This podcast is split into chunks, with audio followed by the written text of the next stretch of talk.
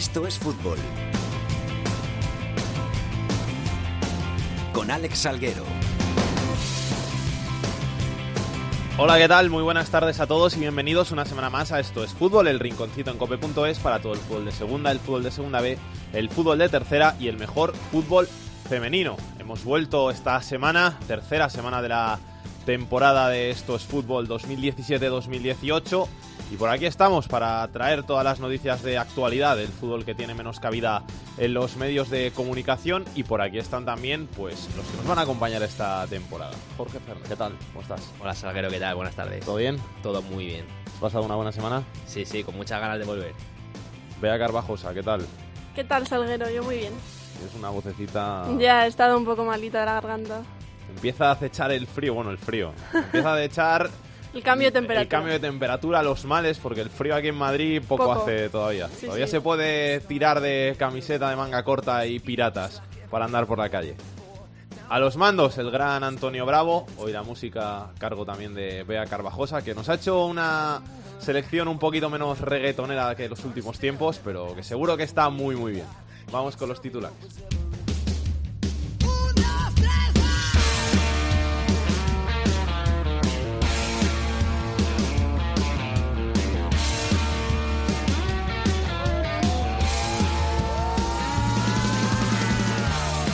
Numancia es líder en solitario en segunda división con 14 puntos tras 7 jornadas disputadas. Los sorianos tienen un punto de ventaja sobre el Valladolid del Lugo, 2 sobre Osasuna y 3 sobre Almería, Sporting Huesca, Cádiz y Cultural Leonesa. Por abajo el farolillo rojo y el único equipo que sigue sin ganar es el Sevilla Atlético. Junto a ellos están en puestos de descenso el Albacete, el Nastic y el Córdoba. En segunda B, el Deportivo B lidera el grupo 1. En el segundo hay empate en cabeza entre dos equipos de la misma provincia, el Mirandés y el Burgos. El Mallorca sigue siendo primero en el grupo 3 y en el cuarto manda un recién ascendido, el sorprendente EFIC.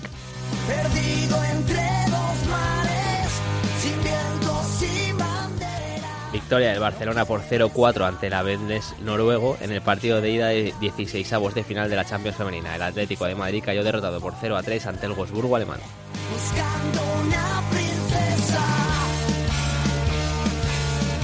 En la Liga Iberdrola, azulgranas y rojiblancas se encuentran empatadas en lo alto de la tabla con 12 puntos tras cuatro victorias en cuatro partidos. El farolillo rojo, que sigue sin puntuar, es la Real Sociedad. Sevilla, Zaragoza, Granadilla y Santa Teresa tampoco conocen la victoria.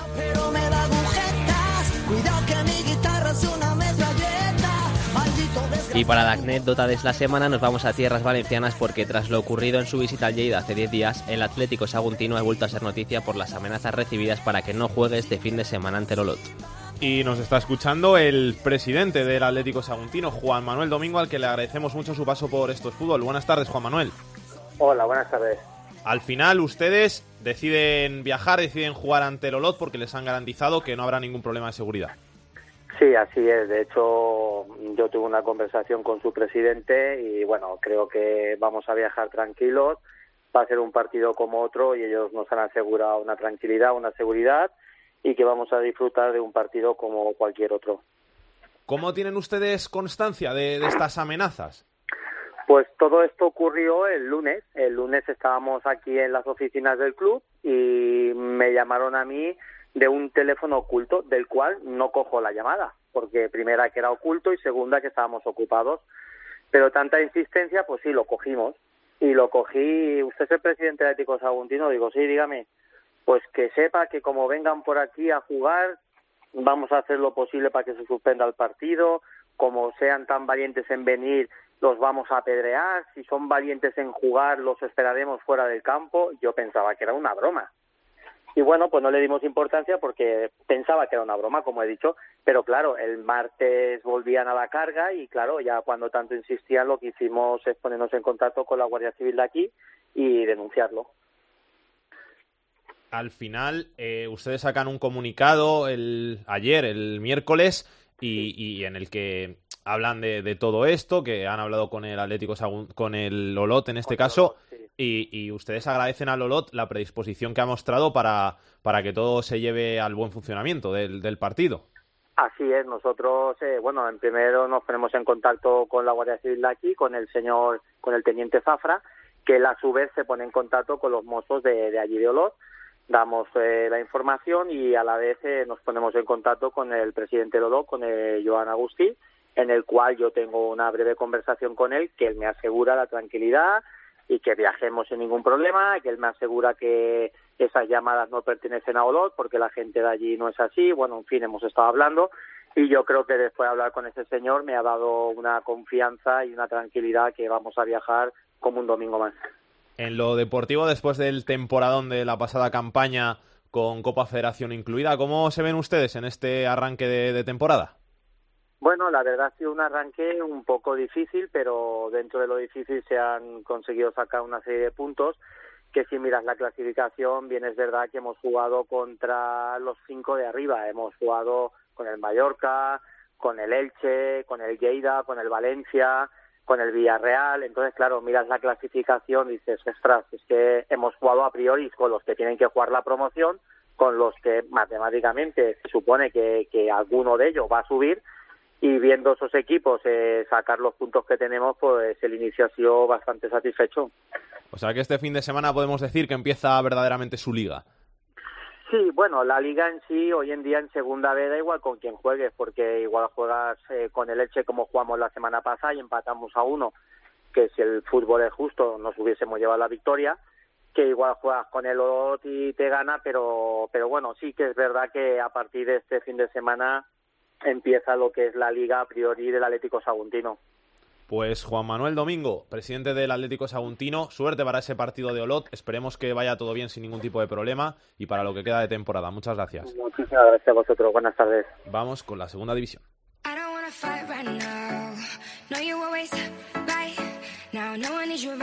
Esto es fútbol con Alex Salguero.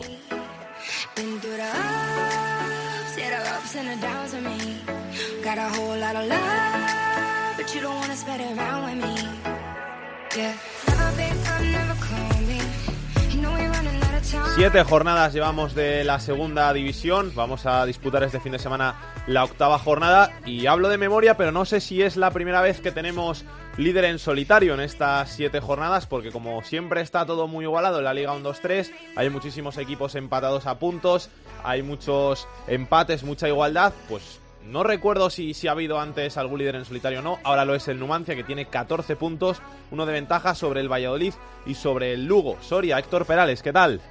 Hola, Alex, buenas tardes. ¿No se baja el Numancia de esas posiciones de cabeza? Pues afortunadamente, no, hombre, es cierto que llevamos pocos partidos, pero son siete jornadas, miro la clasificación y de verdad que me tengo que frotar los ojos porque efectivamente el Numancia es el líder en solitario de la segunda división. Efectivamente esto todavía no quiere decir demasiado, pero bueno, es una alegría que se lleva a la afición y eso ahí se queda, ¿no? Intratable además el equipo en casa, en los pajaritos. Sí, porque ya te he comentado alguna vez que fuera de los pajaritos eh, las cosas cambian bastante. Este fin de semana, de hecho, toca ir hasta Zaragoza, que no es jugar en casa, pero casi, porque la verdad eh, estamos muy cerquita y hay más sorianos en Zaragoza incluso que en la propia ciudad de Soria. Pero sí, la verdad es que los pajaritos, eh, el equipo ha sacado todos los partidos adelante y en el último de ellos con goleada, con ese 5-1 al Albacete. Te escuché el otro día en tiempo de juego hablando de, lo que ya habíamos hablado aquí en estos fútbol, de que el equipo no tenía caras nuevas, de que solamente había dos jugadores recién incorporados en el, en el 11, en esa goleada ante el Albacete, y esa sigue siendo la, tónica habitual, ¿no? Que los que ya estaban la pasada temporada están tirando del carro, en este caso el otro día Manu del Moral que hizo un partidazo, o sea que, que, que todos siguen sumando, remando hacia, hacia llevar el Numancia a metas más altas. Sí, es más, yo diría que incluso eh, el hecho de, de, la inercia y la dinámica que está cogiendo el equipo hace que cada vez sean más los jugadores que van aportando cosas que necesita el equipo. Por ejemplo, tú hablabas de Manu del Moral, que marcó su primer gol este año. Hasta ahora no había sido quizá tan necesario su, su gol, pero es que el año pasado fue clave en todo el, el armamento ofensivo del Numancia y necesitábamos que Manu del Moral marque goles para que este año en Numancia no pase apuros. Pues llegó el gol de Manuel Moral, Pablo Balcaz está aportando más, también los jugadores del banquillo, en fin, es eh, todo una cuestión de, de, cúmulos que de momento le van saliendo muy bien a Yago Barrasate. Y que otros años, además, el Numancia encajaba bastantes goles con Yagoba al mando y este año es el conjunto menos goleado de la categoría. Pues sí, eh, es una de las cuestiones que también ha sido un auténtico quebradero de cabeza, no solo para Yago Barrasate, sino también para otros entrenadores que han tenido daño el Numancia en años precedentes. Pero el año pasado, la verdad es que el equipo comenzó siendo un auténtico coladero y curiosamente, con los dos centrales que no eran los titulares, el equipo eh, dio con la clave y Yagoba apostó por ellos, le ha salido bien porque año dándoles continuidad también las cosas han mejorado en este aspecto. Yo insisto y recalco siempre que estamos eh, empezando en todo esto y que la segunda división es tan complicada que el castillo de naipes se te puede caer en cualquier momento, pero eh, desde luego a, día de hoy el Numancia ha sacado una serie de puntos que en cualquier caso le van a venir perfectamente de aquí al final del campeonato. Gracias Héctor, un abrazo. Un abrazo fuerte. Siguiendo la estela del Numancia, dos equipos, el Valladolid y el Lugo. El Valladolid que viene de ganar su partido de esta semana, de marcar Juan Mata, que sigue siendo el pichichi de la categoría, y el Lugo que suma cuatro victorias consecutivas y sigue ostentando la mejor racha de la Liga 1-2-3. Álvaro Lorenzo, ¿qué tal? ¿Qué tal, Alex? Seguimos ganando, seguimos ascendiendo posiciones. Los tres primeros partidos no se ganaron, pero ahora viene esa buena racha que tiene al Lugo tercero. Sí, estado de felicidad aquí en Lugo. Además coincide con las con las fiestas, semana de fiestas, hoy el día grande y el equipo que está también en, un mes histórico, cuatro victorias seguidas por primera vez en la historia del Lugo en la segunda división. Se empezó muy mal con un punto de nueve sin marcar ningún gol y han venido cuatro jornadas, una racha espectacular de cuatro victorias, dos fuera de casa, algo que no se conseguía también dos victorias seguidas desde la época de Setién en 2013, ganando equipos como el Zaragoza y el Tenerife, equipos importantes, y el equipo que está con la, confianza por las nubes para visitar al Granada, que sí, es favorito para ese partido, pero este Lugo eh, no, no, no, se, no se echa atrás ante nada y ojo, ojos en el nuevo Dos Cármenes y puede dar una, una sorpresa y asaltar incluso eh, si se dan los resultados el liderato, que tampoco lo ha conseguido nunca el Lugo en segunda división. Y has quedado con uno de los jugadores clave del Lugo en este arranque de temporada, ¿no? Sí, porque decías que el Numancia es el equipo menos goleado con cuatro goles y el siguiente equipo menos goleado con cinco es el Lugo. Francisco ya ha encontrado su once, ya ha encontrado su defensa con jugadores conocidos como Bernardo Cruz, el central que tanto nos gustó en el Sevilla Atlético, como Ignasi Miquel, el ex del Arsenal, con Campabadal y Luis Ruiz, dos viejos conocidos ya de la segunda división en los laterales. Y en la portería llegó el año esta temporada para sustituir a, a, José Juan, un histórico del Lugo, para competir en la portería con Roberto, un ex del Granada precisamente, llegaba Juan Carlos, de, ex del Rayo Vallecano de, de, del Elche, que sufrió un descenso la temporada pasada, llegaba aquí a Lugo, le gana el puesto a Roberto y está haciendo unas actuaciones magníficas que le tienen con solo cinco goles, segundo portero menos goleado y yo creo que en estado de gracia. Pues vamos a saludarle. Juan Carlos, ¿qué tal? ¿Cómo estás? Hola, buenas tardes. ¿Estado de gracia, podemos decir? No, no, no estado de gracia, ¿no? Al final es todo un conjunto de cosas y está claro que al final 11 defienden mejor que uno y el equipo hace un gran trabajo para, para, para encajar pocos goles, no es mérito de todos, no ni mucho menos mío. Después de cómo empezasteis la, la temporada, habéis conseguido darle la vuelta a la situación y vaya cómo habéis conseguido hacerlo. Sí, bueno, em, empezamos, eh, nos costó un poco conseguir la primera victoria, pero bueno, eh, creo que el equipo estaba trabajando bien, estaba tratando de, acabar de encajar un poco todas las piezas y bueno, yo creo que una vez que se consiguió el primer triunfo, pues bueno, ha ido todo todo rodado y bueno, esperemos que, que, estas, que estas dinámicas, eh, que bueno, que la dinámica siga mucho tiempo y, hay que tratar de aprovecharlas, ¿no? Cuando, cuando las cosas van bien hay que tratar de, de alargarlo. Además que en una categoría como la segunda división, que tú la conoces porque has estado muchos años en ella, es muy difícil encadenar cuatro victorias consecutivas, así que se trata de una dinámica que no muchos equipos van a lograr conseguir a lo largo de la temporada. Sí, es, es muy, muy complicado eh, encadenar varias victorias consecutivas porque al final la categoría es tan igualada que, que puedes ganar y perder en, cualquier campo y, y, al final no es, no es sencillo, ¿no? Porque hay tanta igualdad que puedes ganar y perder con cualquiera. Así que bueno, eh, nos tenemos que quedar con el buen trabajo que está haciendo el equipo. Sí que es verdad que creo que ahora pues se está refrendando con los puntos, pero bueno, la idea es seguir trabajando igual. Creo que no no se ha cambiado nada a pesar de, de las victorias y bueno, yo creo que esa, esa es la idea. Álvaro. Eh, bueno, yo creo que el, la palabra que define este Lugo, a ver si está de acuerdo conmigo Juan Carlos, es solidaridad, porque todo el mundo defiende, desde el delantero, incluso que Polaco, Cristian Guerrero no han conseguido marcar goles todavía, pero se dejan el alma en el campo presionando en la primera línea de defensa, eh, ese doble pivote con Seane y Aziz, todo eso provoca que a Juan Carlos le lleguen pocas veces, y aunque él no lo diga, es verdad que las pocas veces que le llegan ha hecho paradones, sobre todo el día de Zaragoza, eh, el día del Barça B, con lo cual, no sé, Juan Carlos, si crees que es eso, que al final la solidaridad, el trabajo de todos es lo que está haciendo que saquéis estos resultados. Sí, eh, es, ya te digo que, que es una cosa de todos los resultados que se están dando y cuando eh, todos, todos los compañeros trabajas a una es, es mucho más fácil que se hagan las cosas bien, que el equipo defienda bien y que no encajes goles que si, que si no lo hacen, ¿no? Al final eh, el portero es el último el último eslabón de una cadena larga y muchas veces no puedes controlar lo que sucede lo que sucede, ¿no? Entonces, si todo el mundo trabaja de una forma coral, pues es todo mucho más fácil.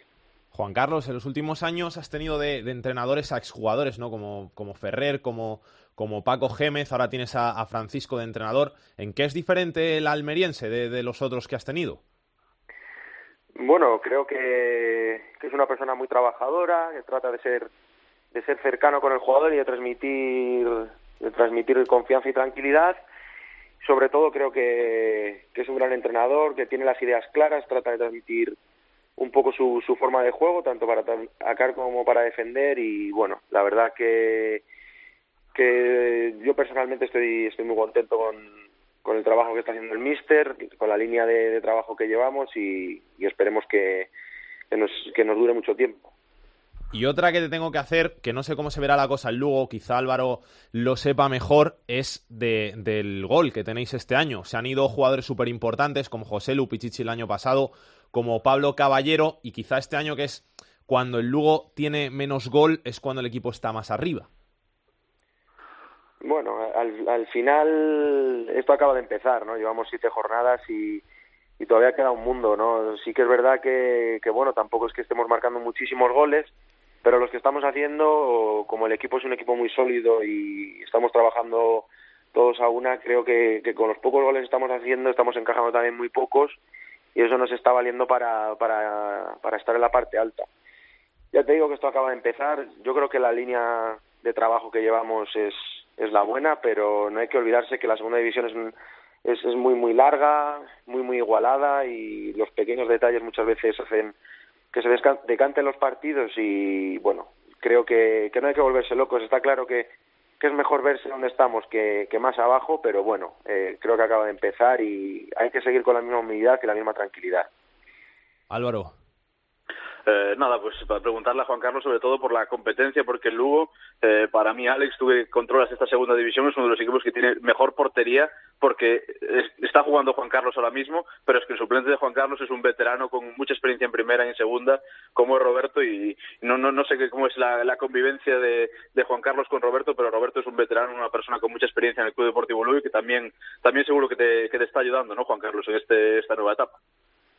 Sí, la competencia creo que es buena y, debe ser debe ser sana en todos los equipos. Yo desde el, desde el primer día que llegué, Roberto ya lleva un par de temporadas aquí y la verdad que desde el primer día que llegué trató de ayudarme en todo, en, el tema de la casa, en el tema de la ciudad. La verdad que se portó conmigo se portó conmigo fenomenal desde el primer día y, y, yo traté de portarme igual de bien con él creo que, que, es una competencia buena y sinceramente creo que él está también en un, en un muy buen estado de forma y bueno, al final el míster decide y lo importante es que, el beneficiado sea el equipo, que, es lo que todos queremos. Juan Carlos, a nivel personal, eh, ¿cómo calificas tú tu llegada a Lugo? Porque tú estuviste un par de temporadas en, en primera división jugando, luego das el, el, bajas a segunda, ahora, ahora vuelves a ser titular en un equipo importante que, que lo está haciendo muy bien, que puede pelear por, por subir. ¿Cómo te encuentras tú a nivel personal en tu trayectoria? Pues eh, sinceramente creo que ahora mismo mm, estoy en una edad perfecta para, para lo que es la demarcación de portero dentro del fútbol, me encuentro bien, con, con confianza, el, el me ha dado mucha confianza desde el primer día y yo pues he tratado de, de devolvérsela en los entrenamientos y en los partidos. Y bueno, la verdad que tuve la suerte de, de poder jugar en primera, luego me ha tocado vivir algún que otro sin sabor, pero bueno, el fútbol muchas veces es una montaña rusa y lo más importante es tener los pies en el suelo y seguir trabajando y, bueno, la verdad que estoy, estoy encantado en Lugo desde el primer día y ojalá, ojalá pueda estar aquí mucho tiempo. ¿Y de tu época de primera el juego de pies de, cuando el rayo lo, lo mantienes igual o, o, no tanto? Bueno, es algo que, siempre me ha gustado, tratar de, de ayudar de ayudar a, al equipo en la salida de balón o cuando, cuando sea necesario, pero bueno, yo creo que lo principal del portero es que pare, no que juegue con los pies y no hay que buscar ni los blancos ni los negros, ¿no? Yo creo que el gris está, está lo mejor y bueno, la verdad que me quedo con un, me quedo siempre con, con no una idea tan radical, ¿no? Con algo más, más intermedio que creo que en la mitad está la virtud.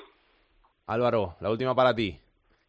Eh, nada, pues se llama a nivel personal preguntarle, ahora que vienen las fiestas de Lugo, nueve días de fiesta, no sé el tiempo libre que les va a dejar Francisco, pero supongo que ya le habrán contado a, a Juan Carlos lo que son estas fiestas y, y supongo que tendrá ganas también de, de, probar el pulpo. No sé, Juan Carlos, cómo las vas a vivir el poco tiempo que os deje Francisco.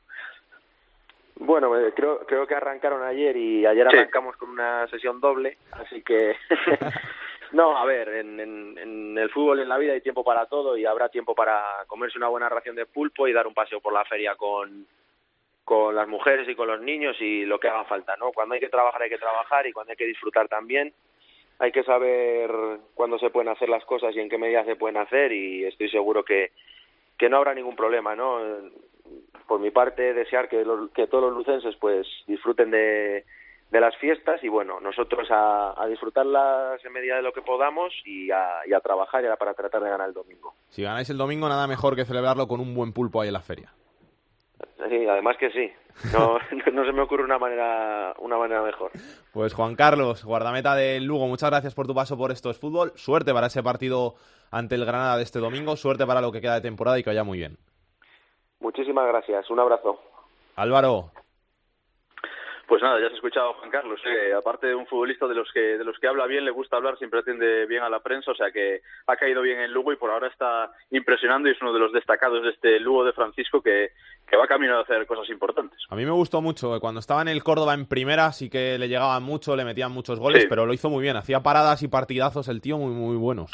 Aquí en el Lugo ha hecho paradas, ya decía el día de Zaragoza, sobre todo Barça B, eh, paradones eh, en goles que, que, parecían cantados. Y lo que decías del juego con los pies, aquí en el Lugo no, no, no es como en el Rayo, no se practica tanto, pero es verdad que tiene dos buenas referencias arriba, Polaco y Diome, que van muy bien de cabeza. Entonces los balones largos de Juan Carlos casi siempre, casi siempre los gana el Lugo. Gracias Álvaro, un abrazo y disfruta de las fiestas, anda. Gracias. Ya se ha puesto cuarto en la tabla, uno de los favoritos al ascenso en esta temporada en la segunda división. El, el, Club Atlético Osasuna, que no empezó del todo bien la temporada, pero que tras su contundente victoria 2-0 ante el Sporting de Gijón de la pasada jornada, pues como decimos, está cuarto en la tabla. Alberto Sanz, ¿qué tal? ¿Cómo estás? ¿Qué tal? Muy buenas tardes. La verdad es que es uno de los datos importantes y es que Osasuna le ha costado arrancar esa temporada, le costó conseguir la primera victoria, eso sí, una vez que lo consiguieron, ahora llevan cinco partidos puntuando, lo cual ha valido, como dices, para ser cuarto en esta segunda división. Cuarto a dos puntitos de, del liderato y sobre todo lo que yo veo mucho de, de, Osasuna es la pegada que tiene, porque tiene tres delanteros que son muy muy buenos, que, que te pueden marcar la diferencia en esta categoría.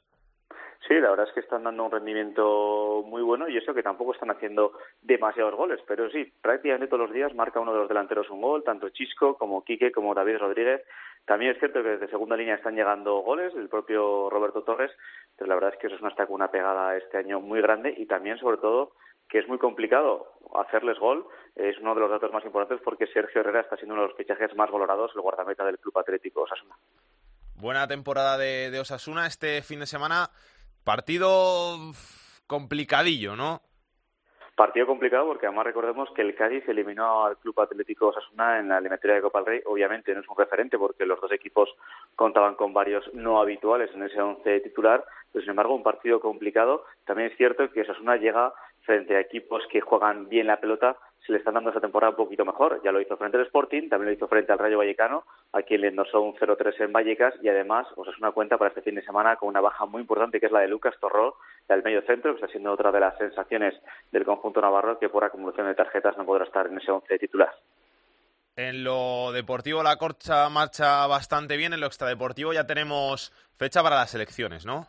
Tenemos ya fecha para las elecciones que por primera vez en la historia serán el día de partido, será el fin de semana del 18 y 19 de noviembre, coincidiendo con el Osasuna Alcorcón. Ya hay tres candidaturas oficiales, eso sí, todavía tendrán que poner el aval, pero ya hay tres candidatos que se quieren presentar. Uno, Luis Abalza, que es el que continuaría como presidente, el que está ahora mismo, y además se han presentado dos nuevos eh, candidatos que habrá que ver cómo evolucionan y sobre todo qué propuesta traen teniendo en cuenta las fechas que son, que es octubre, que no puedes traer a jugadores, entrenadores, director deportivo y que tan solo puedes hablar de ideas filosóficas, de cantera, de tajonat, por supuesto, de comunicación con el, socio. Gracias, Alberto. Un fuerte abrazo. Tras el Osasuna en la tabla, viene el Sporting de Gijón. Carlos Llamas, ¿qué tal? ¿Cómo estás? Hola, compañeros, ¿qué tal? Muy buenas. Al final las cosas no terminan de, de calmarse por, por ahí por Gijón y además Decíamos que tras el Osasuna venía el Sporting, un Osasuna que derrotó al Sporting y que hace que mm, los nervios por allí vayan aumentando en este principio de temporada. Sí, porque el más allá de los puntos, que son 11, que no está mal, que está en la zona alta, el Sporting no transmite buenas sensaciones. Es un equipo, eh, como ya hemos comentado en alguna semana anterior, muy irregular y eso ha hecho que se generen bastantes dudas. La semana no está siendo fácil. Eh, Paco Herrera ha mantenido varios encuentros con la plantilla. Uno lo hacía a principios de semana de forma pública en mareo antes del entrenamiento. Eh, todos los jugadores rodeaban a Paco Herrera y Herrera le pedía claramente a la plantilla más intensidad, que, en las disputas había que meter el pie, que no podía ser que el rival siempre ganara cada balón dividido. Así que eh, hay mucho que corregir y esa es la sensación que hay, que es un Sporting muy irregular, un Sporting al que le cuesta muchísimo llegar a la portería contraria, que ha perdido el orden que había mostrado en las primeras semanas a la hora de defender y todo eso pues sí que ha generado ciertas dudas en todo el entorno sportingista. Lo asume el vestuario, lo asume el entrenador, al menos sí que hay una fuerte autocrítica para intentar mejorar y es que eh, al Sporting eh, ha tenido dos partidos fuera de casa seguidos en Soria y en Pamplona y le han pintado la cara. Tanto el Numancia como Osasuna han sido muy superiores y el otro día el conjunto de Pamplona en la primera parte eh, pudo meterle cuatro o cinco al Sporting si no es por Diego Mariño. Por lo tanto, no voy a decir que alarmas encendidas ni que esto es una gran crisis, pero sí que hay bastante preocupación eh, dentro de ese vestuario y también fuera porque el Sporting, Alex, eh, no está dando el nivel que, que se esperaba cuando ya llevamos dos meses de competición. Ahora viene el Sevilla Atlético, el colista eh, partido complicado porque el Sevilla Atlético es que ya se la juega porque es el único que no ha ganado. Eso es, ahora que bueno, todos sabemos que en segunda cualquiera puede liársela a cualquiera, en este caso el Sporting sabe que es un partido que le puede dar mucha tranquilidad en caso de ganarlo, también no solamente de ganarlo, sino de conseguir una victoria tranquila, porque el último triunfo en casa contra el Lorca acabó también con eh, bastantes silbidos por parte de, un sector de, la afición del Sporting, por lo tanto, la verdad que el del sábado no hablamos ni mucho menos de final, ni le ponemos tampoco ningún adjetivo tan trascendente, pero sí estamos hablando de, un partido importante para el Sporting, por todo lo que digo, porque lleva el equipo unos últimos encuentros realmente malos, porque juega en casa, porque seguramente habrá 20.000 personas al menos en el Molinón, en el encuentro contra el Sevilla Atlético, y porque al final es un filial, un equipo que ha comenzado mal y quien más y quien menos piensa en Gijón que, el Sporting está obligado a ganar ese encuentro. Por lo tanto, sí que es una cita importante y luego será el martes visitar a la Cultural Leonesa y después el viernes recibir al, Huesca. Por lo tanto, son eh, unos días, seis días muy intensos con tres partidos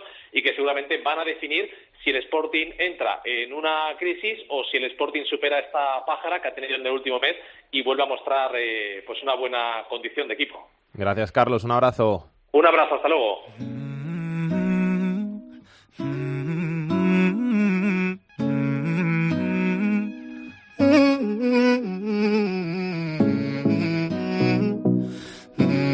Ya hemos analizado la zona alta de la tabla, tocaba ver un poquito de la zona un poquito más, más baja de esta segunda división. Carlos Ganga, ¿qué tal? ¿Qué tal, Salguero? Buenas tardes. Como este año también, además de hablar de segunda B y de tus matinales y todo eso, estás dedicando a los equipos madrileños de segunda división, digo, voy a llamar a Ganga que me hable un poquito del Rayo y del Alcorcón. Bueno, aún estamos en zona media, ¿eh? aún hemos caído a la zona baja. Están los dos con nueve puntos, si empezamos por el Rayo, a mí me está decepcionando un poco, no acaba de arrancar el equipo de Mitchell, 9 puntos de 21. Y es que tiene un potencial tremendo porque tiene jugadores como De Tomás, En Barba, Chori Domínguez, Javi Guerra, Trejo, fíjate todo lo que te he dicho para jugar en segunda. En las últimas jornadas sí que es cierto que tras Horras está siendo suplente y puede ser que en el centro del campo lo esté notando, pero bueno, es la apuesta de Mitchell, no sabemos si habrá algo detrás de esa suplencia porque cuanto menos es raro y hombres como Las o como Manucho, que también deberían ser importantes en este equipo, la verdad es que aún no han entrado. y bueno, ya veremos qué pasa con ellos. Tiene que hacerse fuerte en Vallecas porque se les han escapado muchos puntos. Es verdad que los rivales sufren allí cuando juegan Vallecas, que da muchas ocasiones el Rayo, pero al final se acaban llevando un botín. Solo ha conseguido una victoria en tres partidos y este domingo va a recibir al Valladolid, que es un rival muy fuerte que se ha metido ahí arriba y que con San Pedro es posible que, que es uno de los candidatos al ascenso. Y luego en el Alcorcón perdió 1-2 contra el Granada en casa. El Alcorcón, para quien no lo haya visto jugar, juega con 5 atrás. Es un equipo muy seguro y eso le valió en las primeras cuatro jornadas para no encajar goles en los primeros cuatro partidos y sumar ocho puntos. Pero fíjate, ahora tiene nueve, o sea que en las últimas tres jornadas solo ha sumado uno. Para mí, el equipo de Julio Velázquez tiene problema de gol. Jonathan Pereira es fijo arriba pero no acaba de, de, encontrar ese compañero ahí. Está probando con Borja Lázaro, prueba con Álvaro Jiménez y no acaban de, de, tener, de ver, de ver puerta, porque sí que es verdad que el Alcorcón juega bien, domina los partidos, porque ocupa muy bien el campo. En los laterales juegan Laure y Belvis, que tienen mucho recorrido.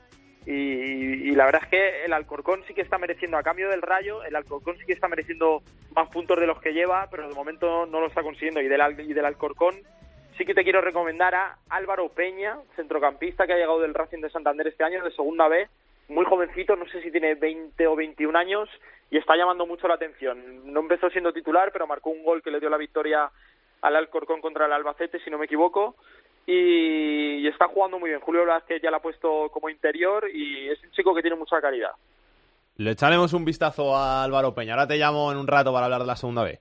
Ok, un abrazo. No ha empezado muy bien la temporada de su regreso a la segunda división el Albacete, conjunto manchego, que ha destituido a su entrenador, a José Manuel Laira, el técnico que le llevó de nuevo a la segunda división esta semana tras otra derrota, dura derrota la vivida por el Albacete, que cayó estrepitosamente goleado en Soria por 5-1 ante el Numancia y que ha decidido pues sustituir a su entrenador. Antonio Sánchez, ¿qué tal? ¿Cómo estás?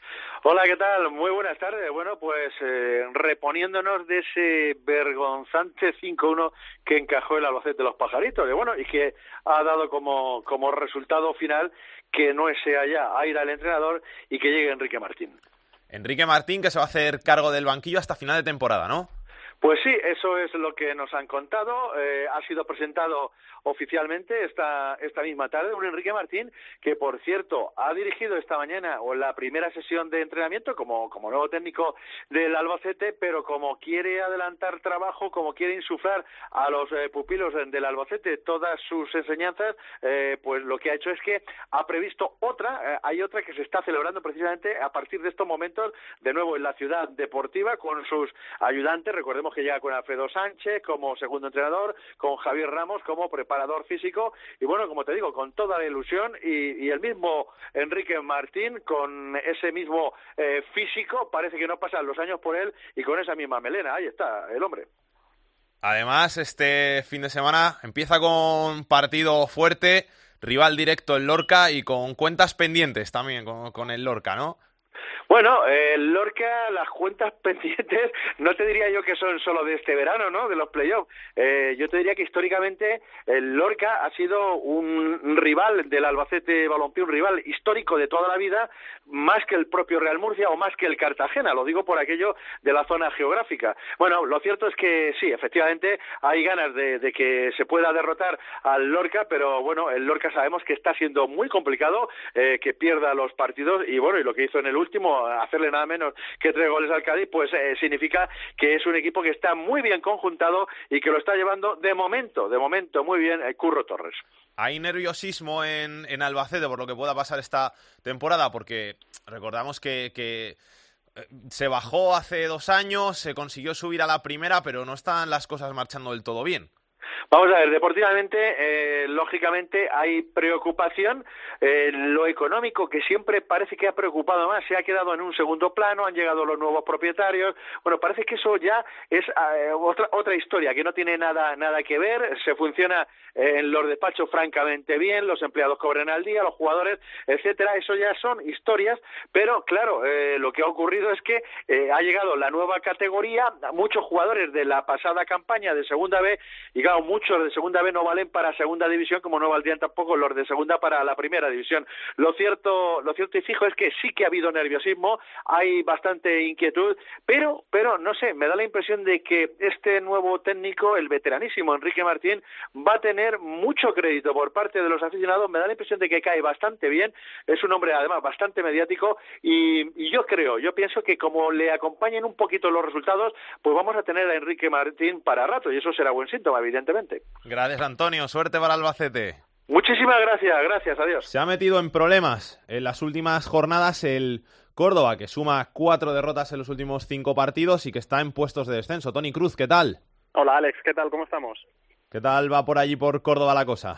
Pues hay tensión, aunque mm, hoy Javi Lara ha comparecido en sala de prensa para rebajarla hasta cierto punto, porque lo que ha hecho es señalar un poco a la prensa como responsable de que se juzgue en exceso el mal comienzo del Córdoba. Lo cierto es que eh, Luis Carrión ha perdido la confianza ya prácticamente de todo el mundo. Falta todavía por, por encontrar la, la del presidente que sigue confiando en él, tanto él como el propietario del club, Carlos González, siguen confiando en Luis Carrión. Hay muchas hipótesis al respecto. De hecho, se vio una especie de vodevil el pasado fin de semana en Valladolid después de la derrota clara 4-1 en el José Zorrilla eh, hubo una reunión de urgencia en el palco. Finalmente el propio técnico fue ratificado y fue el propio presidente Carlos González, bueno, presidente no, propietario máximo accionista del club, eh, Carlos González, el que anunció dicha decisión a los jugadores en el autocar antes de marchar de vuelta a Córdoba. Una decisión un tanto esperpéntica que sorprende un tanto y que demuestra la situación de nervios que preside ahora mismo en el club blanquiverde. Estuve viendo yo el otro día la primera parte en ese partido en Valladolid y muy mala la imagen del Córdoba, sobre todo los primeros 40 minutos más o menos. Te, te vas con ese 3-0, 4-0. Es que es muy, muy difícil luego remontar el, partido en esa situación y deja muy tocado a los jugadores. Claro, es que eh, si uno tiene que analizar el Córdoba en, el cómputo global de lo que lleva hasta ahora de temporada, lo que principalmente destaca es la cantidad de goles que ha encajado, ¿no? De hecho, no había encajado tantos goles en la historia del club desde el año 83 en, en un arranque de liga, ¿no? Eh, sí, es, es muy, es que defienden muy mal. La cuestión es que no se sabe si es que son culpa únicamente de los cuatro de atrás o por, por contra tienen gran parte de culpa los dos mediocentros que no son capaces de cortar el juego entre líneas del rival. El Córdoba se viene abajo cada vez que encaja un gol. Eh, de hecho, en los tres últimos partidos, incluyendo Copa, ha encajado la friolera de 11 goles. Es débil en bandas, así que ahora mismo lo cierto es que es probablemente, eh, no solo por, por datos, es el máximo, el equipo que más goles ha, encajado del campeonato, sino por sensaciones, el equipo más, más frágil en lo que eh, se refiere. Si unimos que únicamente Sergio Guardiola está respondiendo a, las, a la altura de las expectativas en la faceta ofensiva, vemos que el problema del Córdoba es de orden importante y que por eso el equipo blanquiverde ha entrado en zona de descenso. Gracias, Tony. Un abrazo. Un abrazo, Alex. Y la pasada jornada se debía haber disputado un partido que enfrentaba al Nastic y al Barça B y al final no se jugó. José Luis Gil, ¿qué tal? ¿Cómo estás? ¿Qué tal? Muy buenas, Alex. ¿Sabemos qué va a pasar con este encuentro ya? Pues eh, sabemos que hay que buscar eh, fecha para recuperar ese Nastic eh, Barcelona B de la segunda división que no se pudo disputar pues porque sencillamente no había fuerzas de seguridad en el, estadio. A nuestro Isaac Fouto le garantizaban, porque además era partido que iba a ser televisado en abierto, que sí habría a fecha viernes seguridad en el estadio, el partido que caía en la jornada del 1 de octubre, el domingo aquí en Cataluña, pero a la hora de la verdad, a media tarde, los Mossos de Escuadra envían un comunicado al Nastic de Tarragona diciéndole que no tienen efectivos para desplazar y cubrir la seguridad en el No Estadi y evidentemente ante tal circunstancia todas las partes, el Nastic, el Barça el delegado de la Liga, eh, los dos clubes, etcétera, etcétera, pues estaban de acuerdo en que la única salida posible era suspender el partido. Como el Nastic ya está fuera de la Copa y el Barça B no participa, no debería de haber problemas para encontrar una fecha y recuperar ese partido lo antes posible. Pero de momento ese Nastic Barça B no tiene fecha para, para disputarse. ¿Este fin de semana no corre peligro ningún partido o te pillo si te pregunto eso? No, no, no, hombre, en principio no. Eh, vamos a ver, hombre, aquí vamos un poco oh, día a día, ¿no? Un poco en, una dinámica de, acción-reacción, pero todo ahora mismo está focalizado en el lunes, en esa mm, reunión eh, o en ese pleno que había convocado el Parlamento de Cataluña y que ha suspendido el Tribunal Constitucional. Por lo tanto, todo en principio parece que va a suceder en, en el lunes. Mm, mañana había alguna posibilidad de que sucediera algo, pero en principio a esta hora, en este momento, las aguas bajan tranquilas y todo parece indicar que en la jornada del domingo se van a disputar eh, todos los partidos. Una jornada, por cierto, la pasada, en la que también todos los partidos de la territorial catalana, a partir de las dos de la tarde, quedaron suspendidos pues por una medida de, por una medida de precaución, porque los musos estaban, estaban en otros menesteres, que diría que él. Gracias, Gil. A vosotros. Y antes de cerrar con este repaso a la segunda división, hemos llamado a nuestro Chu Sanz, que le echábamos mucho de menos, para que nos cuente un poquito pues cómo ve la segunda y todo lo que quiera decir. Chus, ¿qué tal? ¿Cómo estás? Hola, Salguero, ¿qué tal? Muy buenas tardes. Cuéntanos un poquito cómo has visto este arranque de segunda división. Todo lo que tú quieras decir, los micrófonos de estos fútbol son tuyos. Eh, pues nada, bueno, eh, ahora estamos viendo que en las primeras jornadas eh, sí que es cierto que hay algún equipo muy fuerte y un equipo, equipos como el Valladolid que parece que este año va, va de verdad a, poder intentar subir a, primera a primera división que tan ansiado es allí en, Pucela. Y bueno, hay muchos equipos que, que, que, van a intentar, que, que quieren, que han hecho proyectos para ellos y que bueno, que, pero que va a estar muy difícil y muy competido como todos los años esta segunda división y que yo creo que hasta que no pasen otros 10, 12 partidos más que se vean que pues eh, seis, siete equipos que digas de estos seis y siete equipos estos dos, tres van a estar muy muy cerca y los otros van a estar peleando por el playoff. Creo que todavía queda mucho, que es muy competido, que es muy difícil un año más y que bueno y que, es, que hay que esperar porque están apretando todos los equipos. El Almería este año eh, parece que ahora está en los puestos de arriba, cuando el año pasado sufrió muchísimo, y, así muchos equipos. Pero bueno, eh, promete que va a ser un año muy bueno de fútbol en, segunda división, muy competido como siempre, y que creo que por el momento hay que esperar porque no hay ningún favorito claro como el año pasado. Empezó tan fuerte el Levante, y llevan pocas jornadas y creo que hay que esperar. ¿Cuándo te vienes por aquí? Que te veamos el pelo. Pues eh, sin falta, el jueves que viene prometo estar contigo. Gracias, Chus. Un abrazo. Otro para ti. Chao. Que pase Pedro Martín. El enfadato de Pedro Martín. Hola Pedro, ¿qué tal? ¿Cómo andas? Muy bien, ¿vosotros? Bien, todo bien, tranquilo. Todo bien. Bueno, pues vamos a hablar esta semana en el enfadato de, de dos cositas de segunda B, una mala y una buena.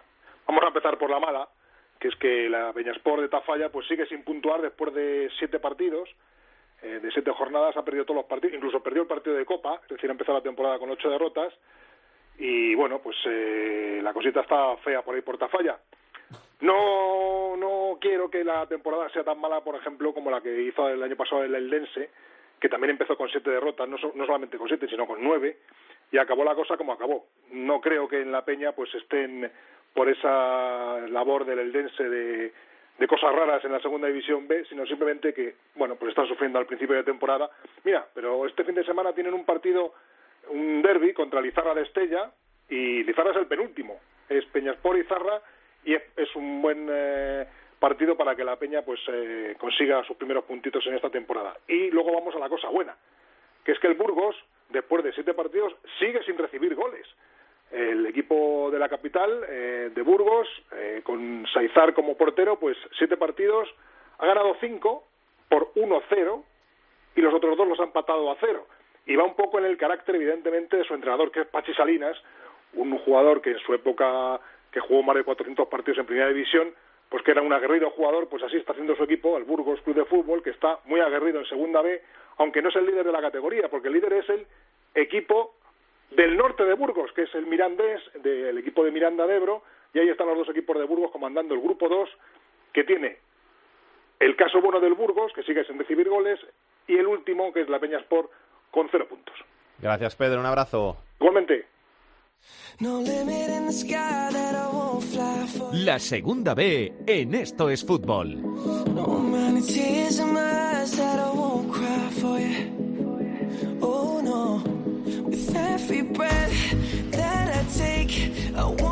Turno para la segunda B, turno para el capitán de la segunda B, para Rubén Bartolomé. Rubén, ¿cómo estás? Hola, ¿qué tal? buenas tardes. He estado viendo partidos este fin de semana, he estado viendo las clasificaciones. Tenemos mucho filial por arriba, que era algo que no ocurría en las últimas temporadas. Sí, la verdad que sí que suele haber eh, algún filial eh, aislado, bueno, como es el caso de, la Barcelona, de Valencia, que sí que el Barcelona estuvo el año pasado arriba desde el principio, el Valencia sí que es un habitual eh, de esas zonas, o, el Villarreal B, pero sí que veníamos viviendo años en los que los filiales estaban luchando más por salvarse y bueno, que este año ascendieron eh, 8 o 9 finales de tercera, que también han aumentado mucho el número que había en la categoría, pero sí que de momento han arrancado bien. Parece que la apuesta que han hecho varios equipos por eh, las canteras en los últimos años se está empezando a notar. Vamos con el grupo 1, donde tenemos a dos filiales precisamente en las primeras posiciones. El líder es el Depor B, que le quitó ese condición al Celta B. Sí, el, el Fabril eh, que se encarama lo más alto de la clasificación y hablábamos de que venía de que venía muy fuerte, de que estaba cerca de, de los primeros y aprovechó el empate del Celta B con, con el tercera para, para ponerse primero y además ahora le vienen dos jornadas eh, con rivales teóricamente asequibles tal y como está la clasificación, porque los dos, dos próximos partidos son con el Valladolid B y con el Talavera, con dos equipos eh, que van ahora mismo colistas, los dos con, tres puntos. Si bien es cierto que el Valladolid B ha encajado dos, ha empatado en las dos semanas anteriores y parece que va remontando muy poquito a poco, pero bueno, sí que de momento los dos, dos filiales arriba, aprovechando además eh, algún pinchazo de, de, esa zona, como el del Navalcarnero, para, para abrir un pelín de hueco. Y bueno, por abajo, pues ya hemos hablado de los dos filiales que, que son el, tanto Valladolid B como, como el equipo madrileño y el que sale un poco de allí es con su primera victoria es la, la gimnástica segoviana aunque siguen puestos de descenso pero bueno que sale del Farolillo ¿no? Grupo 2, arriba los dos equipos de Burgos, el Mirandés y el Burgos. Sí, el, el Burgos que sigue sin encajar ningún gol, pero esta vez no fue capaz de, de, marcar ninguno, sigue con cinco goles a favor y ninguno en contra. Y con ese empate, bueno, pues el eh, Mirandés que venció 1-2, que otro gol de Cervero, en este caso de, penalti, eh, para darle tres puntos y ponerse ambos en lo más alto de, de, la clasificación, los dos empatados. Y puede haber aprovechado el pinchazo del, eh, del Burgos, el Sporting B, que decíamos que, estaba ganando, además con, con comodidad, y bueno, no pasó tampoco del empate, se queda tercero, otro filial que está también en, en la zona alta de la tabla, y luego, bueno, pues por abajo eh, los problemas de, del Peñaspor y del Lizarra, ¿no? que no salen de ahí, especialmente el Peñaspor, que sigue con cero puntos y, y sin tal sensación de poder eh, puntuar en, en, los partidos. Y bueno, victorias importantes como por ejemplo la de Lealtad eh, ante la Unión Deportiva Logroñés para salir del descenso, aunque está muy comprimida la zona, la zona de abajo y hay, bueno, como es lógico a estas alturas todavía, muchísimos equipos luchando por ahí. En el grupo 3 empieza a destacarse el Mallorca. Sí, porque ha, ha habido varios pinchazos eh, seguidos del de Elche y bueno, Mallorca que saca eh, cuatro puntos de, ventaja para consolidarse en el liderato y además un equipo como este que va, que va a ser muy fuerte, va a tener muy poquitos bajones a lo largo de, la temporada, bueno, pues toda ventaja que, consiga tener ahora va a ser eh, difícil de, recuperarse. Y eh, después, bueno, pues filiales como el del Villarreal B, que no pasó tampoco de, del empate, que son los dos goles de Dalmau, y, y, varios empates más por la zona alta de la tabla que pues que la aprovecha el Mallorca pues para aprovechar no solo con el segundo, no solo con el Elche, sino con, con varios equipos más, porque sí que hay, eh, creo que son eh, cinco o seis equipos en, en tres cuatro puntos de, detrás de, del Mallorca, así que la zona de alta también muy comprimida con, equipos que o no han empezado muy bien y van llegando, o que empezaron muy bien y que han pinchado todo, eh, esta semana, eh, que es lo que provoca bueno que, que esté así la, la tabla por arriba. Y en el grupo cuarto tenemos una especie de revolución, ¿no? Porque los equipos que estaban a priori llamados a ser los líderes, los que pelearan por el ascenso, están en mitad de la tabla y tenemos arriba um, outsiders.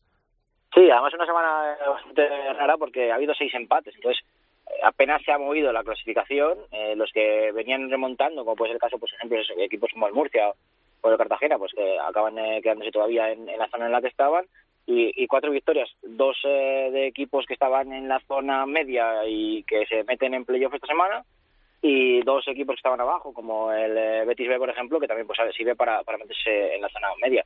Pero sí, equipos que, no estaban llamados a, luchar y siguen, siguen ahí arriba, aunque lo que repito, esta semana sin, sin muchos cambios en, en la clasificación, prácticamente una semana en la que no se ha movido nada, a la vez es, es, una semana más de los eh, que no estaban llamados hasta arriba para, para seguir en los puestos de playoff y seguir ilusionando a sus aficiones y es una semana menos de la remontada de, de, de equipos, pues, por ejemplo el, el, Murcia que sigue sin arrancar, ya le costó mucho el año pasado y este año va camino de, de lo mismo, aunque bueno, hizo un sprint final espectacular el, el, año pasado en las últimas jornadas y este año parece que también tiene equipo suficiente para acabar metiéndose en poco aunque le esté costando ahora inicio. Gracias Rubén, un abrazo. A vosotros, adiós. Ganga, hola de nuevo. Hola, Salguero que habla un poquito de la segunda B, ¿no? Que esto es lo tuyo, que sé que de esto sabes mucho más que, que yo. Poco, poco más que añadir, la verdad que Rubén hace el resumen bastante completo. Del grupo 1, eh, pues los tres están muy fuertes, ¿no? El Fabril, el Celta B y el Fuenlabrada. Yo metería al Fuenlabrada ahí en ese grupo, no tanto al Navalcarnero. Y esperando a ver otros equipos que se puedan enganchar ahí, otros equipos fuertes como el Toledo, que ha empezado mal la temporada, el Racing de Ferrol, que está yendo de menos a más y que ya está puntuando bastante y que es posible que se meta ahí. Hablando de filiales, hay muchos filiales que están bien, el Fabril, el Celta B, el Sporting, el Atlético B también está muy bien, y el que está, no vamos a decir que da pena, sino que, pero que sí que está bastante mal y que lo va a pasar, que va a sufrir para, para incluso salvarse es el Real Madrid Castilla, que tiene un equipo bastante justito, que Solari sigue ahí después de un año con muchas dudas el año pasado y que ya veremos cómo acaba la temporada. Del grupo 2, aparte del Burgos, que sigue sin recibir goles, que debe ser, si no es récord, debe estar muy cerca, siete goles en segunda vez sin encajar goles.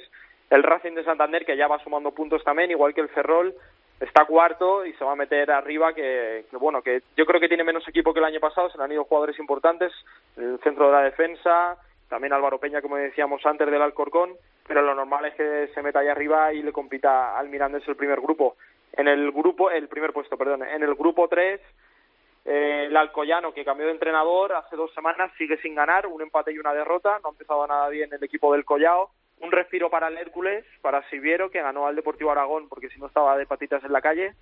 Y como dijimos, al Valencia Mestalla ya le está costando un poco más ganar, lleva dos, tres jornadas sin, sin conocer los tres puntos.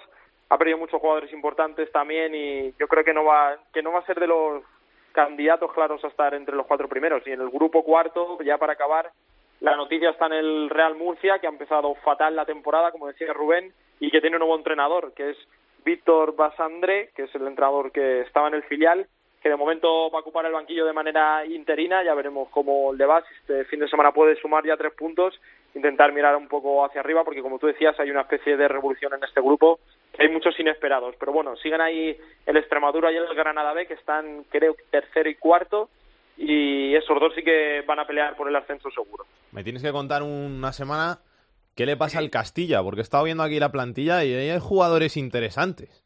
Bueno, en defensa no va mal, porque en defensa tiene a, Tejero, que está contando mucho para Zidane, tiene a Javi Sánchez, que sube del juvenil, el año pasado ya estuvo la mitad de la temporada con el Castilla, que tiene muy buena pinta, Manu Hernando ahí en el juvenil también está entrando poco a poco, Quesada, son jugadores que sí que tienen más experiencia en segunda B, pero a partir de ahí arriba tiene muy poco gol, sigue con Campuzano del año pasado, un jugador, bueno, pues, normal, que al Madrid no le va a valer para el primer equipo y que en el Castilla tampoco destaca. Y el que sí que está destacando es Dani Gómez, que sube del equipo de Guti, que sí que está metiendo goles, no sé si tiene ya cinco o seis, pero es que son jugadores muy jovencitos. Ha subido Oscar Rodríguez también del juvenil, que no tiene experiencia en segunda B, aunque tiene muy buena pinta. Este chico que tiene un golpeo espectacular. Y mucha gente juvenil, mucha gente joven que de momento se están acoplando, están jugando contra tíos de 30 años que saben de qué va la película y de momento le cuesta, pero sí que es verdad que el, Castilla no tiene ningún jugador diferencial para marcar diferencias para, para ganar los partidos. Hace dos años, si tú te fijas, el, en el Madrid jugaba Febas, jugaba Álvaro Jiménez, que ahora está en primera con el Getafe, jugaba Mayoral, jugaba Mariano, jugaba Enzo Zidane, jugaba Odegar. Era un equipo, jugaba Raf, era un equipo, era un señor equipo y que tampoco pudo ascender. Perdió eliminatoria contra el Lucán de Murcia y luego contra el Lleida, si no recuerdo mal. Y claro, si con ese equipo ni consigues ascender, imagínate con el equipo que tiene ahora Solari, es que es muy difícil. La semana que viene hablamos, Ganga, gracias. Un abrazo, Salguero. Demasiado fuego, demasiada agua, brilla más el miedo con las luces apagadas. En este arranque de temporada que hacemos aquí en estos fútbol de la segunda B, hemos estado mirando pues equipos que lo estén haciendo muy bien. Y uno de ellos es el que ahora mismo lidera el grupo cuarto, el Ecija Balompié que con 15 puntos es líder en solitario de este complicado grupo que siempre es el grupo cuarto con todos los equipos de Murcia, de Extremadura, de Andalucía y lo están haciendo tan bien también que hemos dicho, pues vamos a hablar con alguno de los miembros del Écija y nos está escuchando su entrenador Juan Carlos Gómez. Juan Carlos, ¿qué tal? Hola, buenas tardes. Fenomenal este arranque de temporada, tendréis a la ciudad muy muy contenta. Sí, hombre, como es normal, normal, un equipo recién ascendido como el nuestro el año pasado, pues eh, liderar este eh, complicado, como tú bien has dicho, grupo 4, es complicado, ¿no? Eso quiere decir que se están haciendo las cosas bien en este inicio y estamos en una dinámica muy, muy buena.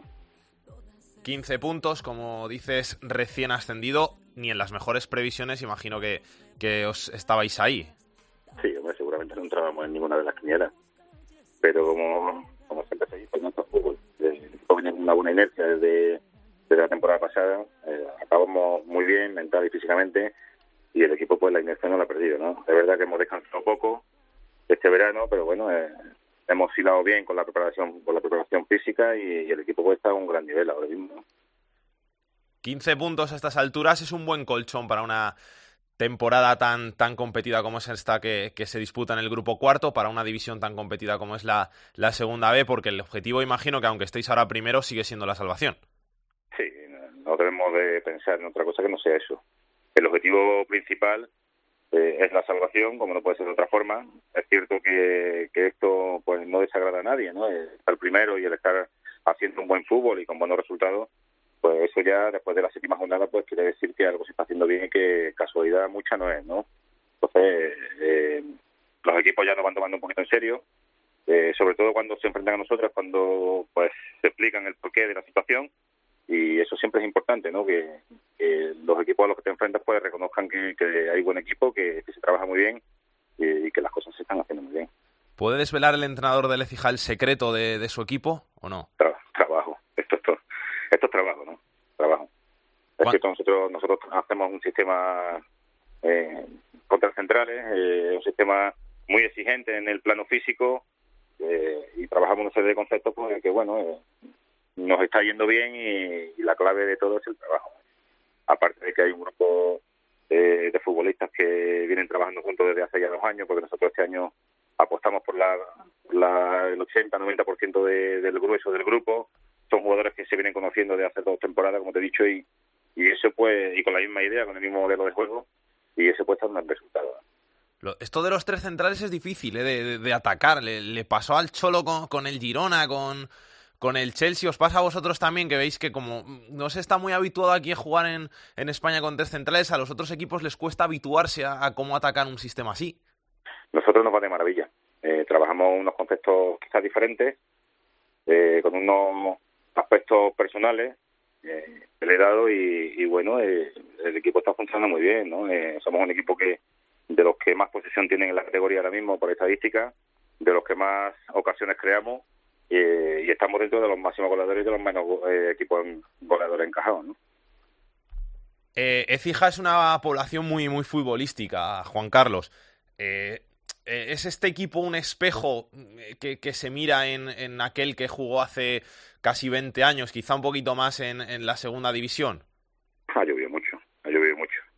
El fútbol de hace 10 años, 15, 20 años, no tiene nada que ver, ¿no? Yo me acuerdo cuando mi época de jugador no tiene que ver con la de ahora. Ha cambiado todo mucho, parece que cuando yo jugaba hace ya dos siglos, ¿no? O tres, ¿no? Ahora todo ha cambiado en infraestructura, en métodos, en, todo, ¿no? en forma de trabajar eh, y todo está mucho más con las tecnologías y todo, hay mucha más información, se puede trabajar de una forma más, cómoda y esto pues ayuda muchísimo, ¿no? Y cuesta adaptarse de, de, como tú dices, has jugado hace muchos, muchos años al fútbol, ¿cuesta adaptarse del fútbol que tú tenías antes al que es ahora? Es. Quizá la mentalidad, el ritmo, la forma, eh, la mentalidad, el futbolista ya cada día más atletas, que trabajan otro tipo de cosas, eh, dando más fino, ¿no? Con temas de preparación física, con unos conceptos totalmente diferentes. Eh, la mentalidad va cambiando y tenemos que adaptarnos, ¿no? Sobre todo con las nuevas tecnologías, ¿no? Porque todo, todos los entrenadores, todos los equipos tenemos cada día más información de, los equipos, trabajamos, tenemos la oportunidad de trabajar con más métodos, ¿no? Y eso, eso es fundamental. O sea, que ahora le echan muchas horas. Sí, hombre, muchísimas prácticamente todo el día. ¿no? por la mañana me voy al estadio, eh, planificamos eh, para por la tarde estar ya estar ya con, con todo, ¿no? O sea que muchas horas. ¿Cuánto, ¿Cuánto puedes tardar en, ver vídeos, en, analizar a los rivales? Porque al final, tú dices, el fútbol ha cambiado tanto que antes no tenías a, tu disposición pues estos materiales, uno no podía ver los partidos de, los otros equipos, o si podía verlos era con una cámara de vídeo, grabándolos, mandando a alguien allí a los estadios. Ahora puedes disponer de, de todo esto para preparar un encuentro perfectamente. Sí, hombre, gracias a las plataformas que existen, pues nosotros también trabajamos con una y tenemos nuestro analista también para nosotros y durante toda la semana previa al partido del domingo estamos trabajando con información. Eh, para el sábado ponerle al jugador eh, los cortes y lo más importante y lo más resaltado del equipo contrario y fundamentalmente hacer lo que nosotros venimos haciendo. Eh, sí, desde el principio de semana el analista se dedica a, empezar a recortar y a cortar vídeos y a ver información y para tenerla el sábado totalmente disponible o el viernes en caso de que el equipo juegue el sábado. Eh, pero eso son, son muchas horas. A jueves, que estamos hoy, ¿cuántos vídeos les has puesto de elegido 2012? No, ninguno. Yo no soy una persona que atiborre al futbolista de, de vídeos y de información. Se la damos mascaditas, se la damos... El futbolista a partir de los 15 minutos, 10-15 minutos no escucha. Eh, se inhibe y, y pierde la atención. O sea que nosotros intentamos dar la información en poco tiempo, la máxima posible, nosotros 15-20 minutos de, de información, eh, tanto en estadísticas como, como en, eh, en vídeo. No, no, no machacamos, no lo machacamos. Damos la información muy concreta, muy clara y muy concisa. ¿Cómo se nota que has sido futbolista, eh? Para saber estas cosas. Sí, sí, no, hombre, es evidente. Eh, eh, sé cómo piensa el futbolista. Eh, intentamos dárselo todo muy claro y muy concreto, ¿no? Te tengo que preguntar por ese partido elegido 2012, Ecija, único equipo del grupo que, que está invicto. ¿Cómo lo ves? Pues que hay que seguir, que hay que seguir. que Son, son números que son importantes hasta la fecha y que tenemos que seguir con esta, en esta línea, con esta racha. Hombre, sabemos que algún día llegará la derrota, evidentemente. Esperemos que se retrase lo más posible y que el equipo siga acumulando partidos invictos. Es muy importante de cara de cara al objetivo final y principal, que luego, evidentemente, viendo cómo se está desarrollando la competición, vamos a intentar eh, ir a por más, ¿no? Es evidente. Eh, es mi idea, mi forma de trabajar y es lo que tengo que transmitir al grupo, ¿no? Que se pueden hacer cosas importantes siempre con trabajo y, viendo que dentro del equipo hay muchísima calidad. ¿Os esperabais que el grupo estuviera, digamos, tan dado la vuelta a, estas alturas de, de, la temporada? Porque al final estáis vosotros ahí primeros, está el Linense, está el Granada B, y equipos que a priori partían como favoritos para pelear por, por esas primeras plazas, como el Murcia, como, como el Marbella, como el Cartagena, como el UCAM, no están en las primeras posiciones.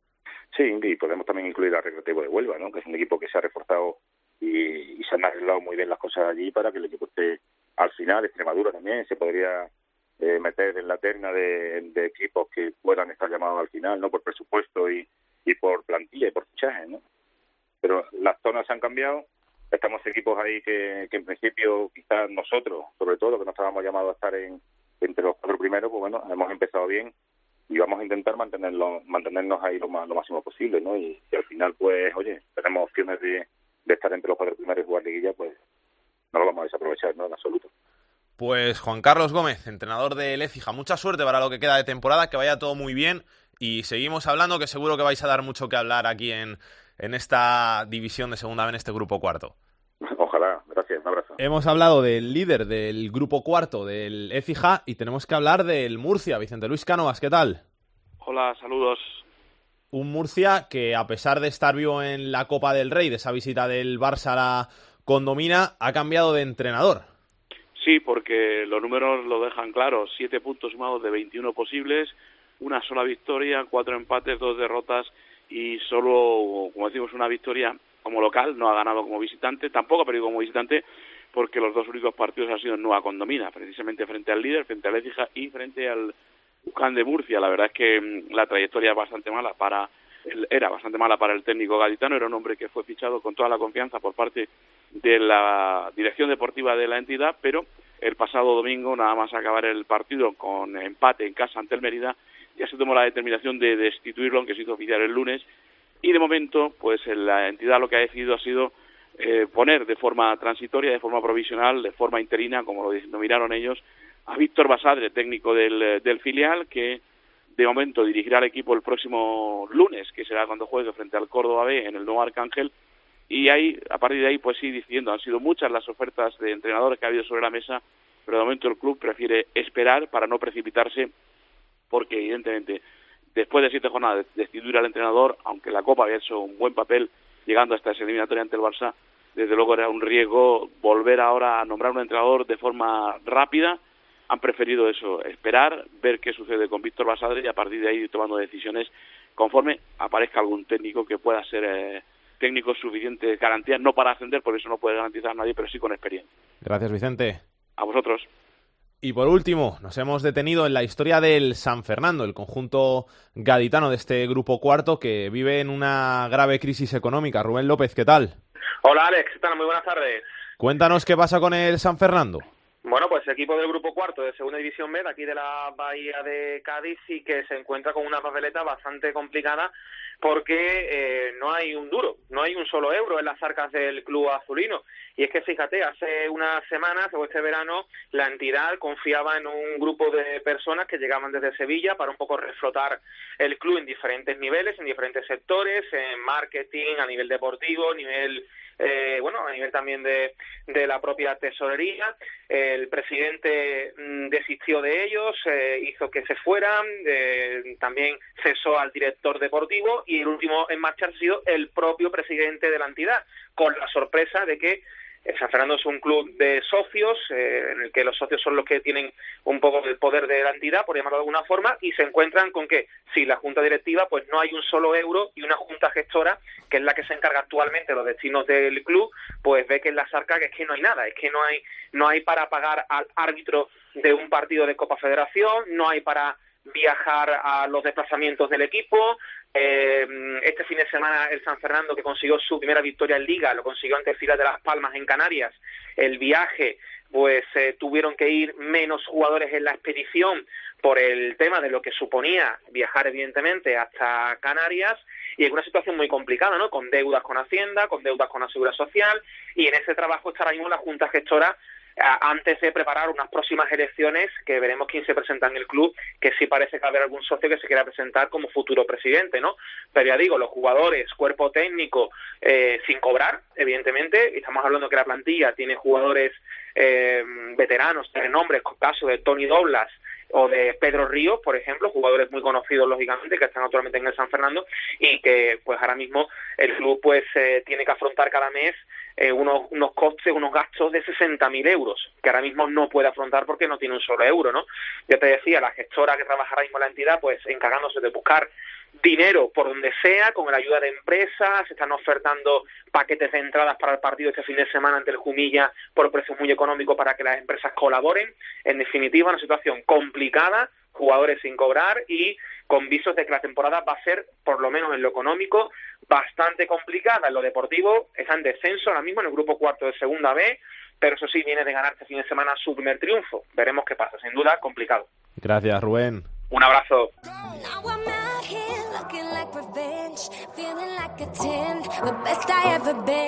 El fútbol femenino en esto es fútbol.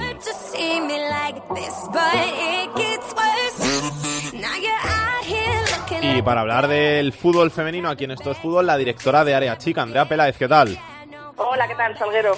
Un placer ¿eh? tenerte en el programa siempre. Igualmente, igualmente, es un placer hablar contigo cada jueves. ¿Estuviste en el cerro viendo al Atleti? Pues no pude ir, estuve, estaba acreditada, pero no pude ir porque eh, tuve que ir al dentista y tuve un pequeño problema y tenía fiebre y mucho dolor y tuve que quedarme en casa y verlo por la tele. Bueno, te perdiste un gran partido de Wolfsburgo, derrota dura del Atlético de Madrid. Sí. Sí, sí, fue, fue una derrota dura, pero entraba dentro de lo esperado, ¿no? Lo, raro fue que a los 45 minutos se fueran las jugadoras a, a vestuarios con un 0-0 el Atlético aguantó muy bien, incluso llegó a tener sus ocasiones. La portera alemana tuvo que hacer eh, grandes intervenciones en los primeros 45 minutos, pero daba la sensación de que las alemanas podrían hacer los goles cuando quisieran, sobre todo por las bandas, sobre todo con Harder, que es una de las mejores jugadoras del mundo, y en los segundos 45 minutos pues ya se jugó a lo que el Wolfsburgo quería, que, era, bueno, pues al llevarse un marcador favorable del Cerro del Espino y casi imposible de remontar para el Atlético de Madrid en Alemania. El que lo tiene bastante fácil para pasar, si no tiene ya los dos pies en octavos, es el Barça. El Barça lo tiene hecho, el Barça lo tiene prácticamente hecho porque eh, tiene un 0-4 a favor, eh, ganó por 0 goles a 4 a la Valdecid noruego, un equipo que tuvo que hacer una previa para llegar a la Champions porque bueno eh, hay países en los que los equipos tienen que pasar por esa previa, un equipo que no tiene suficiente nivel y que además el Barça con los fichajes que ha hecho este verano es eh, prácticamente inalcanzable para un equipo como el Avandesil. De hecho, marcaron dos de estos fichajes de verano. Marcaron Lieke Martens, que está haciendo un principio de temporada espectacular con unos goles increíbles. El de ayer merece la pena verlos. Se adelantaron las azulgranas en el minuto 19 y también marcó Tony Dugan, que es otro de los fichajes de, de verano de las de las azulgranas. Así que el Barça lo tiene prácticamente hecho, eh, por no decir de hecho, porque la vuelta es en casa y el Avaldesil no tiene nada que hacer y sin embargo el Atlético de Madrid con esos eh, con ese 0-3 en contra con el Wolfsburgo lo tiene prácticamente imposible, por no decirte imposible, la vuelta además en casa de las alemanas. Así que bueno, la Champions nos deja una de cal y una de arena. ¿De la Liga Iberdrola algo que contar? Pues de la Liga Iberdrola tenemos que contar que este fin de semana se va a jugar la quinta jornada con una sorpresa y es que por fin se va a jugar un partido de fútbol femenino en prime time, que se llama, eh, a las nueve menos cuarto. Se va a jugar además un gran partido, un buen partido. El Valencia Atlético de Madrid se va a jugar a las nueve menos cuarto y se va a poder ver en gol. También se van a poder ver en la tele los dos partidos anteriores, a las doce que empieza la jornada con un Zaragoza-Sevilla y el Fundación Albacete-Betis se va a poder ver también en gol. El líder de la jornada cerrará, el líder, perdón, de la liga cerrará la jornada a las 4 el domingo eh, con un Athletic de Bilbao-Barça. Eh, se podrá seguir en gol, también un gran partido. Gracias, Andrea. Un besito. Gracias a ti, Salgue, otro. Yo te vi tan sola, yo sé que todo se ignora. Tú solo necesitas que te hagan pasar una Tercera división. Dime por qué te demoras. Ella dice que no se enamora. Juro Jorge Fernández, ha llegado tu momento. Eso es, los cañones hacia mi persona, como diría aquel o aquella. Y vamos con todo lo que está ocurriendo en la tercera división, porque ya han transcurrido hasta ocho jornadas en algunos grupos.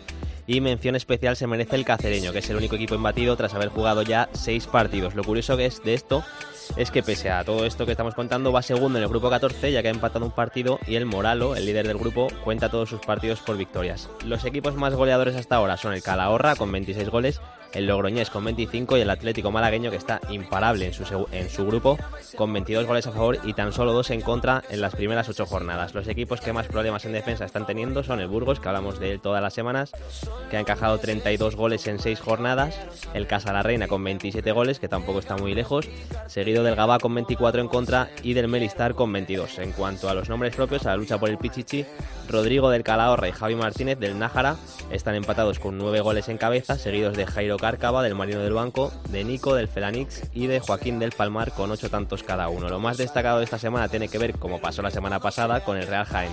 En el programa anterior de la semana pasada ya contamos que Salva Ballesta había llegado al equipo y después de que el club haya hecho una ampliación de capital para que el club alcance el objetivo de ascender a la segunda división B, pues esta semana también ha sido noticia porque este fin de semana recibe al Linares el domingo, en lo que es el derby de Jaén, y el equipo ha decidido poner las entradas del equipo visitante del Linares a 15 euros por persona.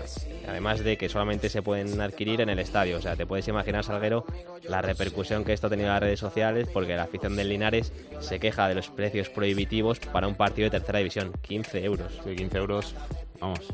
Pues no nada. vale ni algún partido de segunda división, 15 euros, imagínate uno de tercera. Sí, pues tanto es así que como medida de protesta ya se han cancelado varios autobuses que iban a desplazar a la afición visitante hasta el estadio y ahora pues habrá que ver cuánta gente habrá en el partido porque además el Jaén ya ha anunciado que no va a rectificar y que las entradas se quedan como están. De todos modos, todo lo que pase en ese partido y en todos los demás los contaremos la semana que viene porque hay programa, ¿no? Como siempre. Siempre hay programa aquí en Esto es Fútbol. Aquí en Esto es Fútbol lo contaremos todo. Vamos a ver qué tiene Aitor Puerto en su agenda de la semana.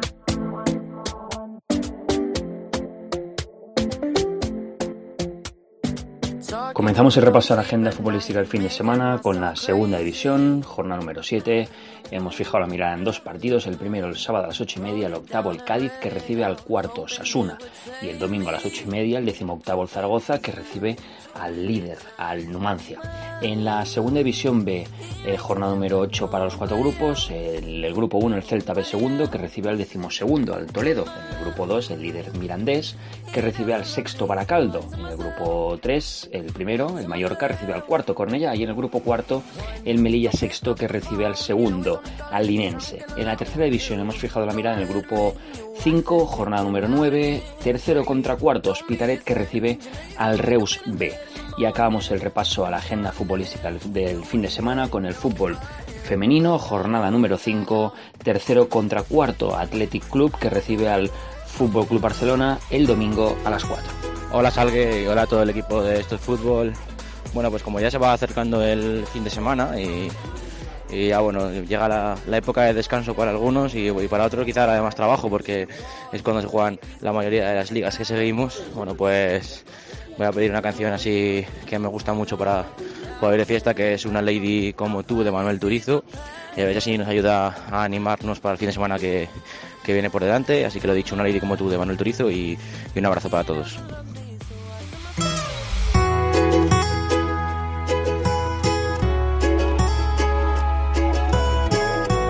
Un abrazo también para nuestro Rubén Bartolomé, que era el que hoy ponía la música de despedida a este Estos Fútbol, con este Una Lady como tú, que seguramente sonará en muchos de los vestuarios de los equipos antes de empezar sus partidos de este fin de semana.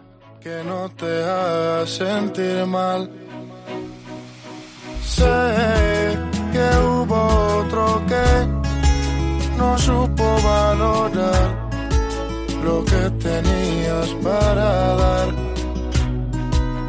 Sé que tal vez te hizo sufrir, te hizo llorar, te supo lastimar.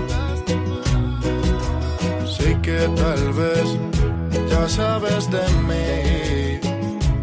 Pues con esta canción de Manuel Turizo nos vamos hasta la semana que viene aquí en Estos Fútbol, donde volveremos para hablar de más fútbol de segunda, segunda vez, tercera y el mejor fútbol femenino. ¿Has estado bien, Jorge, en el programa? Muy a gusto, como siempre, un placer. ¿Sí? ¿Vas a ver mucho fútbol? Sí, hombre, claro. ¿Vas a- ¿Qué partido vas a ver este fin de semana? Este fin de semana, bueno, eh, este fin de semana no sé si verá alguno. Muy mal, muy mal, muy mal. El Jaén Linares por lo menos voy a estar atento para que lo contemos. Y el, la Cultura Leonesa que visita al Reus. Y la semana que viene habrá que ver el- la Cultura Leonesa Sporting de Gijón y a ver ese Rayo Almería del, del jueves. Te preguntaré la semana que viene por Emi Buendía, que sabes que soy muy de Emi Buendía, de tu Muy cultural leonesa. Muy bien, muy Uno de mis ojitos derechos de la segunda división. Ah, que esa que decía yo. No, no, no, Emi Buendía, Emi Buendía. Te quiero ver en, en el primera en Getafe. A vosotros, os esperamos aquí la semana que viene, lo dicho. Hasta entonces, que lo paséis muy bien, que disfrutéis del fútbol. Besos y abrazos para todos. Chao, chao.